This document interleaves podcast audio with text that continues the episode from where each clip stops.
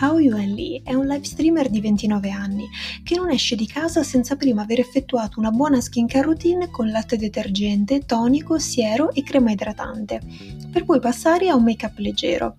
Quello che fino a qualche tempo fa era considerata la skincare routine di base di una donna, in Cina ora non lo è più.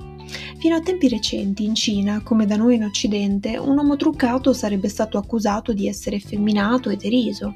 Ma le cose in Cina cambiano velocemente e ora Hao Yuan Li è felice di essere descritto con termini come raffinato, pulito e riposato. Come sempre più in Occidente, anche in Cina si sta assistendo all'ascesa di make-up influencer maschili. Uno su tutti, Li Jiaqi, meglio conosciuto come The Lipstick Brother, venditore numero uno di rossetti in Cina che al grido di OMG my my my durante le sue dirette streaming riesce a far vendere oltre 15.000 rossetti in 5 minuti. Intervistato di recente, Li Jiaqi ha affermato che sta vedendo la nascita di un trend sempre più popolare. I giovani uomini cinesi stanno cominciando a prendere il beauty e la toilettatura molto seriamente, arrivando a spendere anche più velocemente delle donne cinesi.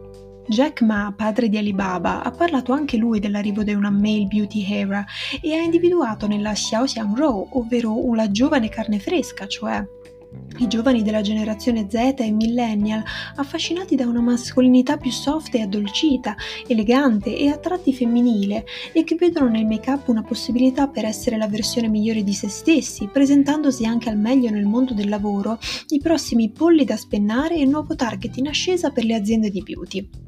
I prodotti di make-up preferiti dagli uomini cinesi? Rossetti per uomo, matite per sopracciglia e fondotinta ma ci sono alcuni problemi. Essendo il beauty maschile un settore ancora poco esplorato, sono ancora pochi i brand che hanno sviluppato linee per uomo.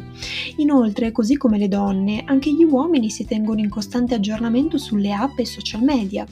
Le storiche piattaforme di social commerce online di lusso come Xiao Hongshu hanno una user base fondata per la stragrande maggioranza da donne, dove donne e key opinion leader donne si scambiano opinioni, consigli e prodotti adeguati per le donne e con un catalogo di articoli beauty principalmente femminili.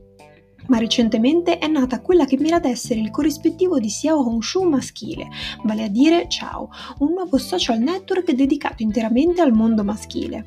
Ciao is the new Xiao Hongshu, ma solo per uomini e si prospetta che metterà un turbo alle vendite digitali per la e-economy.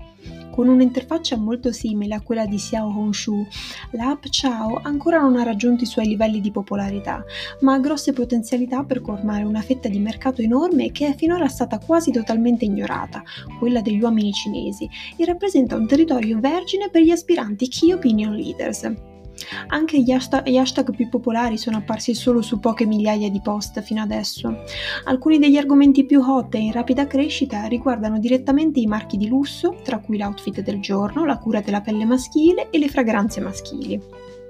La Cina è una società sempre più votata all'apparenza. Tuttavia, quando si parla di look nel marketing, il femminile ha sempre dominato la scena e il target delle aziende. Ciao rappresenta una sorta di GQ digitale, dove l'estetica in fatto di cura di pelle e nuovi trend di make-up maschili potrebbero raggiungere finalmente nuovi livelli e maggiore considerazione. Inoltre, nel panorama del social network rappresenta una novità particolare, una piattaforma dove le donne e il femminile sono tagliati fuori. Mm. Un po' troppo extreme? O è quello che serve per lanciare una volta per tutte e far raggiungere al beauty maschile il posto in primo piano che merita? Alla prossima e come al solito, jazz and subscribe!